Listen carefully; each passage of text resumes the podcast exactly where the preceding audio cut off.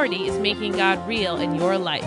You can visit us online at woman at the well ministries dot org. Now sit down with us as we look to the Scriptures to learn more about God and to strengthen our daily walk with She's Jesus Christ. Girl. She's a happy girl, living her life for Christ, living her life for Christ, living her life for Christ. She's a happy girl.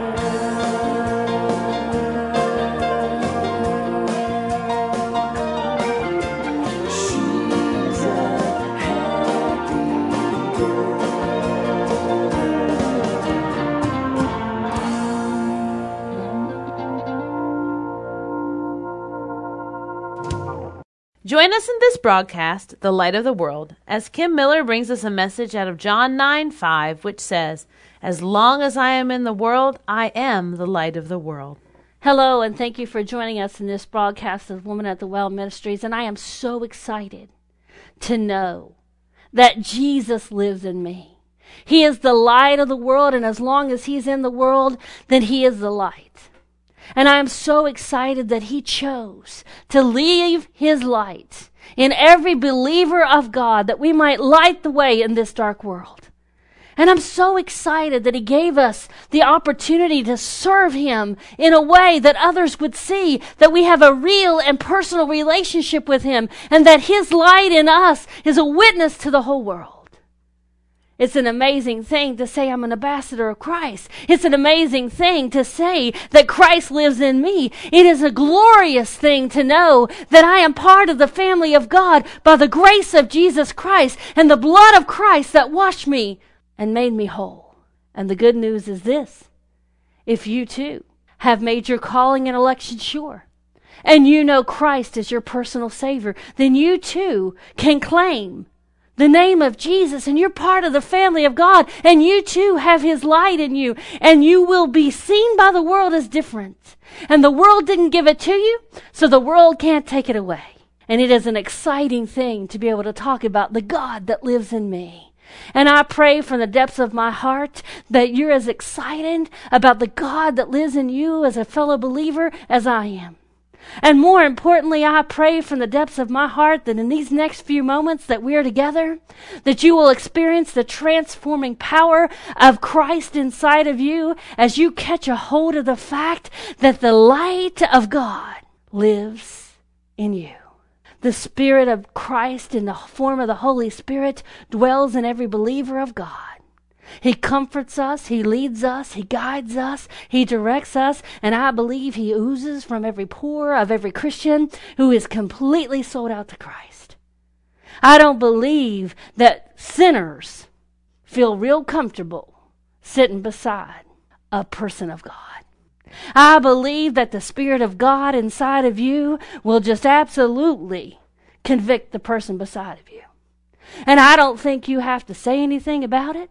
I don't think you need to talk about how you and God are just best buddies. I don't think you need to talk about how much you read His Word or how much you witness or brag anything about you. I think you just need to talk about who Christ is. I think you need to talk about what He does. I think you need to be about doing His business. I think you need to be spreading the love of God to everyone around you. And suddenly people will come up to you and just want to find out why you're such a happy person. And it's because of the God of the universe. His light lives in you. He could have lived anywhere. And there are a whole lot prettier things in this world than I am. But He chose to live in me. And He makes all things beautiful. And when God looks at me, He sees the blood. And when the world looks at me, they see a peculiar person, zealous of good works, because that's what God has asked each of us to be. And as we begin our reading in Matthew chapter five, beginning in verse fourteen, I pray, oh how I pray, that you have the light of God so bright that the sinful dark world around you can see you a mile away. Verse says, fourteen says, "You are the light of the world. A city that is set on a hill cannot be hid. Neither do men light a candle and put it under a bushel, but on a candlestick, and it gives the light unto all that are in the house. Let your light so shine before men that they may see your good works and glorify your Father which is in heaven." You see, that goes back to, I shouldn't have to tell somebody that I love the Lord. but I want to tell them that. I shouldn't have to tell somebody that Jesus loves me. You see, because they should be able to see that in my walk. I really shouldn't have to tell somebody that I'm a Christian. They should see that in the works that I do. Now, I don't work for my salvation. It's a free gift. The Bible says, for by the grace of God we're saved. It is a gift, not of works, lest any man should boast. But James also will go on to tell you that if you love the Lord, you're going to have some works to show it. You see, because old things are passed away and all things are become new, and in doing so, that's what we have, and that's how we know that Christ lives in us, because Christ loves us, and it shows. You see, I'm always suspect of the people that are going around talking about all that they do for the Lord. You see, because their reward is here. The reward has already been given to them. It's the old saint of God, or the young saint of God, that goes around doing good and never says much about it, but they love their light shining. And even sinners have a hard time saying something bad about them. Oh, they want to, because they're uncomfortable as they can be around them. You see, I want to be a person that the world is comfortable to come to. I want to be a person that the world is comfortable in asking about what makes me so happy. But I want to be a person that the world can't stand to be around because it makes them so daggone uncomfortable. They can't stand it because they just feel Jesus around me. You notice I said I want to be a person that they come to. I don't ever want to be the person going and going. I'll go to where they are and bring them to where I am, but I don't want to be hanging out with where they are. I'm not too good to go where they are. Jesus went to the woman at the well, but he left and he transformed her. Now, I can't transform anybody, but the God inside of me, the light that dwells in me, is transforming. And as Christians, we need to let the world know who God is. It's an interesting thing. I'm a huge sports fan, and I don't see anything wrong with that, obviously, or I wouldn't be one. But it's an interesting thing to me. You can talk to people of all walks, all places, all different beliefs, religions, politics, and you'll know quickly what team they root for. They usually are wearing it all over their shirts. It's all over their cars. I went to the store the other day and was completely stunned. I live in West Virginia, and there was a blue Wrangler Jeep that was completely decked out with the New York Giants. Now, I thought that was interesting. I mean, usually people in West Virginia are not big New York Giants fans. There's nothing wrong with that, but I thought how amazing that was. And I just so happened to look in that aisle, and I counted twelve cars, and no one on that twelve cars had one thing that said anything about Jesus. And I thought, surely somebody in these twelve cars loves the Lord. I once talked to somebody one time, and they said they don't put bumper stickers on the car, and I said, well, that's fine, I understand that. They don't want to ruin their car because the car costs too much. And I asked the question. I really wasn't trying to be a smart aleck. I was a young child, and I was with my dad, and I said, well, how? What is the price of a soul? My dad quickly kind of shoved me into the car, and there was a preacher I asked that to. And uh, I got in the car, and I said, I'm sorry, Daddy, I wasn't trying to be rude, but it just made me think, what's the price of a soul? You see, we, we're big about splattering our worldly loves and likes. But we hush up about who we think God is. It might offend somebody, or we don't want to turn them off. No, but in the same chapter, he says that we need to not hide our faith under a bushel. The Bible says in Second Corinthians chapter four and verse six, for God, who commanded the light to shine out of darkness, has shined in our hearts. I love that. The psalmist David, I think, is, is one of the most representative of that statement. Because as you read the Psalms, David is often coming to the Lord and pouring out his soul and asking for forgiveness and praying for blessings and praying for help. And he even says, search me, O God. And I think that's the epitome of of what a Christian should be, because as the light of Christ shines in our heart, it will show the darkness that is in there. And we need to give every piece of who we are to the Lord.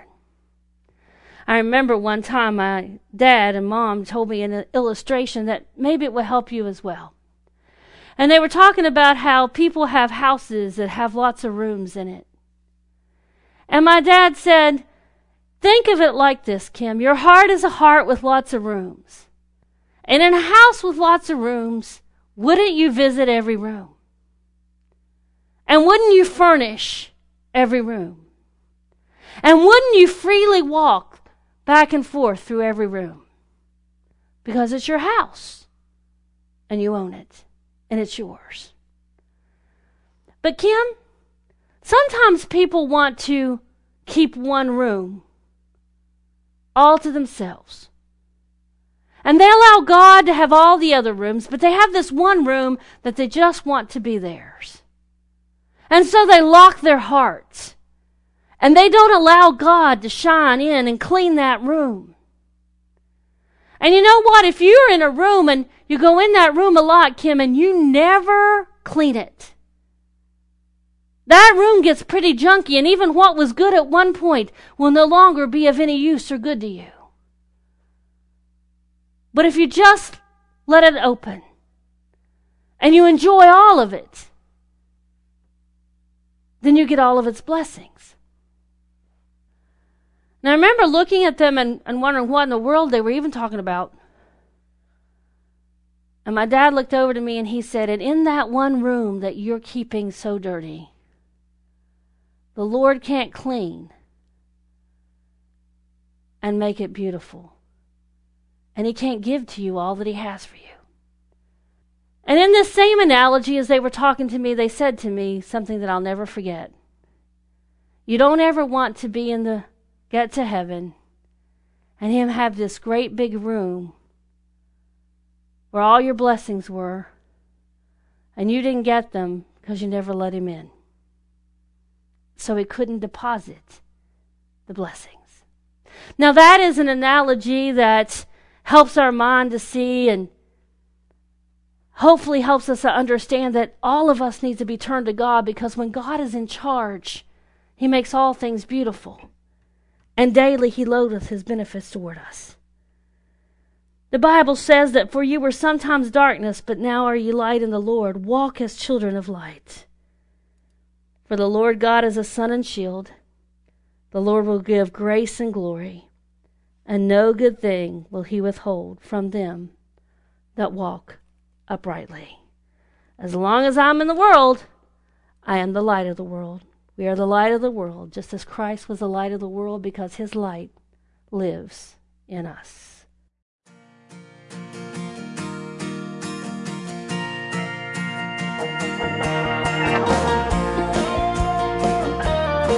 Thank you all for joining us today for this program of Woman at the Well Ministries. We hope that you have been blessed by our program today, and we encourage you to share your prayer requests or testimonies or any feedback that you have. And you can visit us online at woman at the well ministries dot org, where you will find devotions and many additional Bible resources to enhance your daily walk with God.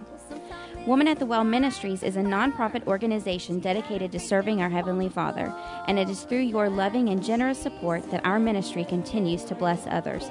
If you're interested in partnering with Woman at the Well Ministries, please feel free to email us or write to us at Woman at the Well Ministries, P O Box eight seventy-five, Milton, West Virginia, two five five four one. We would also like to thank the gospel group Fudge Creek for letting us play their hit song, Happy Girl. We greatly appreciate your thoughts and your prayers, and you are all in our prayers. Remember that God loves you, and you are loved. Have a wonderful and blessed day in the Lord.